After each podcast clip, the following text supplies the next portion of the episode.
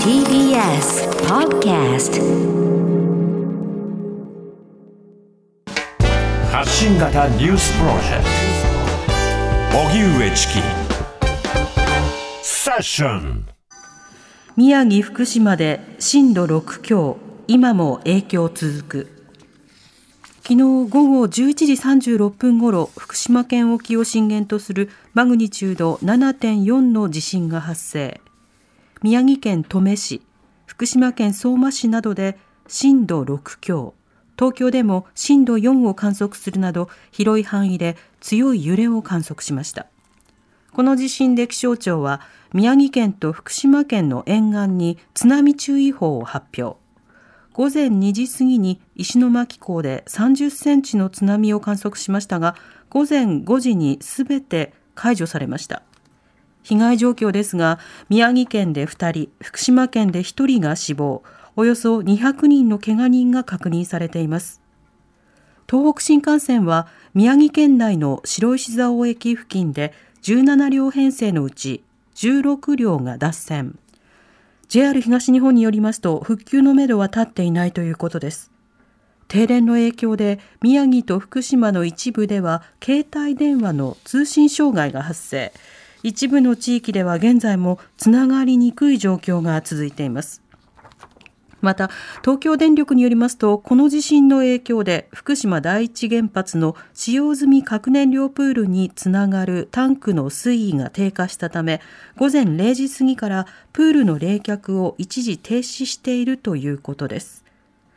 このプールには燃料が入っていますが、東京電力は冷却が止まっても運転管理上の制限値である65度に上昇することはないとしています。気象庁は今後1週間、最大震度6強程度の地震に注意してほしいと呼びかけています。それでは宮城福島で最大震度6強を観測した昨夜の地震について、ラジオ福島深野健二アナウンサーにお話を伺います。深野さん、こんにちは。こんにちは。お願いいたします。よろしくお願いいたします。さて、先日震災11年の日に特集で出演していただいたばかりの今回の地震ということになりました。揺れの様子など、昨夜の様子いかがでしょうか。昨夜私は、いわゆる遅番という勤務、夜の勤務でして、夜10時まで生放送を担当いたしまして、その仕事を終えて自宅に戻ってきて夕食をとっている最中に地震に襲われました。で、今回の一番感じた違いというのは、地震が起こる直前に微動といいますか、ガタガタガタって揺れ始めて、来るぞっていうような地震が多いんですが、今回の場合はいきなりズドンときた印象を持ちました。しかも2回続けて地震がありまして、これはあくまでも私の肌感覚なんですが、1回目が震度5クラスの地震かなと思いながら、これもう一度会社行かなくちゃいけないなと思いながら耐えまして、でその 1,2 分後に今度さらに大きなものがドーンと来たので、これはまた大きな地震が起きてしまったと、青ざめながら会社に行ったと、そういう感じです。なるほど。揺れの影響などご自宅は無事だったんでしょうか。いや、物が倒れたりいくつかはありましたが、大きな被害という感じではなく、会社に向かう間の道路も、被害は福島市内はそれほどありませんでした。また津波注意報なども出されていました。その対応などはいかがでしょうか。福島県民は大津波警報を経験して11年前、その教訓というのも特に沿岸付近にいらっしゃる方は肌で感じていらっしゃいます。今回については津波注意報ですので、高台に避難ではなくて沿岸に近づかない、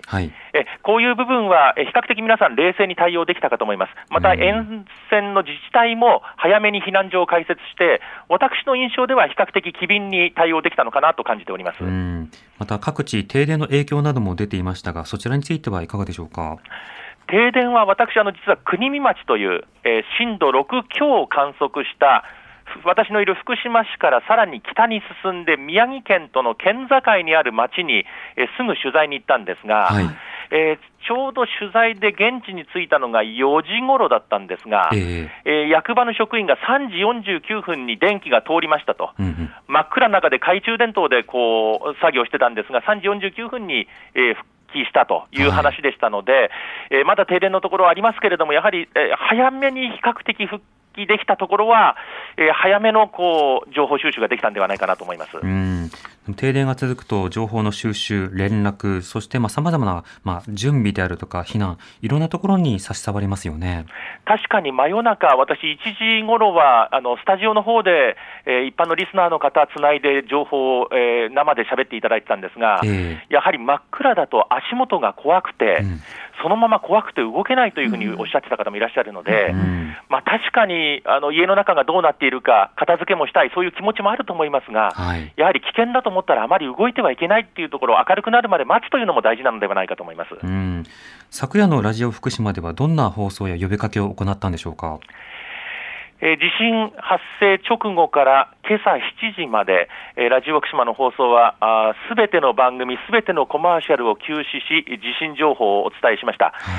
朝7時からは内容を大幅に変更して通常の朝ワイド番組という形になったんですが、やはり、こちらに入ってくる情報をまとめてお伝えする、あとは気象台、気象庁の情報を入れる、それからあと、私が現地に、国見町に行きましたが、そこからのレポート、あと福島駅からのレポートもありました。さまざまなレポートと情報を随時繰り返しお伝えすると、その中に一番はやはり朝5時までは津波注意報が出ているので沿岸には近づかないと、これを繰り返し放送いたしました。なるほど。その時間帯、街の声というのもなかなか聞くこと難しかったと思いますが、反応などはどういうふうにお感じになりましたか。国見町の役場を取材したときにですね、役場の職員の方が実は去年2月も福島県非常に大きな地震があったんですね、であの時も国見町は震度6強だったんですよ。で今回も震度6強なんですが、その国見町役場の担当者は去年の2月より強く感じたんだよねと話してらっしゃったので、よっぽど強かったんではないかなと思います。同じくその県内などでもですね、その地震の影響などによって、倒壊とか、転倒とか様々なものを経験された方も多くいらっしゃるのではないでしょうか。そうですね、私が一番見て驚いたのはその国見町に、道の駅がありまして、その道の駅もやはりもう陳列棚自体が前後左右に大きくこう動いて倒れて、商品は床一面に落下して、で瓶のお酒類、ジュース類全部こう割れて中身が床に広がっていると、そういう状況でした。でそのすぐ横にあるコンビニエンスストアですね、冷蔵庫のジュースの棚ありますよね、あの棚自体が倒れてしまっていて、棚そのものがで結局大きなガラス扉ありますよね、その向こう側が飲み物ではなくて倒れた棚とバックスペースが見えちゃってるという、そういうコンビニエンスストアもあったので、よっこの国には揺れが大きかったんではないかなと推察されます。となると各ご家庭でさまざまな片付けや対応、これ怪我なく、しかしそれぞれが今対応されているということなんですかね。そうですね、今夜中の地震でしたので、今まさに自治体が最新の被害状況を確認しながら、住民の皆さんもやれる範囲で片付けを始めて、ですので怪我人の数も少しずつ日中の時間帯増えてきていますので、これから先もう少しその数字が大きくなってしまうことも懸念されます。また東北新幹線の脱線などいくつか報じられていますが、インフラへの影響はいかがでしょうか。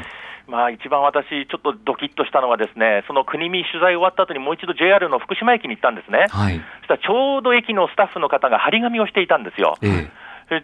駅ってのは普通こう出入り自由にできるじゃないですか、特に私行ったの5時半だったんで、もうこの建物の中に入れるような状況かなと思って行ったら全部駅の扉が閉まってるんですね、で、昨日発生した地震の影響により駅舎を閉鎖していますというふうに書いてあるんですよ。県庁所在地の駅が閉鎖されるという事態っていうのはちょっと私は初めてですね、経験が。心配で何かこう避難のように明かりを求めてくる方も中にはいらっしゃるんですかね。そうですね、私が福島駅に着いた時は5時半ですので、もううっすら明るくなってきた時間帯なんですが、ただそのインフラへの影響って考えると、今3月っていうのは不要不急ではない外出の機会ってあるじゃないですか、節目でして、いろいろな、例えば卒業式だとか、そういういろいろなことで新幹線を利用する方が多い時期に、この状況っていうのはちょっと県民の皆さんにとっても予定が大幅にこう変更せざるを得ないという方が出てくるんではないかなと思います。また福島第一原発火災警報や冷却のストップといった情報が出ています、これについての反応などはいかがでしょうか。そうですね、リスナーの反応というのは直接は入っていないんですが、ただ手前どもとしては東京電力の福島復興本社の方に早い段階で第2原発の使用済み核燃料プールの冷却停止については最新の情報をくださいということで、もう2時ぐらいの段階では冷却再開しましたという放送がうちでは入れられてたので、その安心情報を早めに掴んで早めにリスナーに伝えるっていうことができたことは、うちの放送の中で一つ良かったことかなと思っております。またラジオ福島自身も一時その停波という状況、ワイド FM の停波という状況だと聞いています。どういった状況だったんでしょうか。はい、放送機器の破損ということだったんですが、はい、技術スタッフ2名が真夜中の1時にこの福島市のラジオ福島のスタジオを出発しまして、停波の原因が南に新幹線一駅行った郡山というところだったので、そこまで車で移動しながら、ただ車といってもこれ2時間ぐらい高速が使えないので、かなりの時間かけて、トラブル復旧に向かって朝6時7分にワイド FM が復旧したと聞いております。局内もその対応さぞ大変だったですよね。そうですね、技術スタッフは東日本大震災の時も実は AM の原町が停波しまして、技術スタッフは今ワイド FM で鉄塔の数、アンテナの数も増えてますので、多分日本全国の放送局の技術スタッフはこういう災害の時には本当はてんてこまいになってしまうんじゃないかなと思います。そうしたラジオの教訓というものについても今後共有していくことが必要になりますよね。そうですね、この経験をやはり皆さんに伝えて常に備えることができるような体制、一人でも命を失うことが少なくなるような取り組みというのが求められると思います。わかりました。深野さん、ありがとうございました。ありがとうございました。ありがとうございました。ラジオ福島の深野健二アナウンサーにお話を伺いました。荻上チキ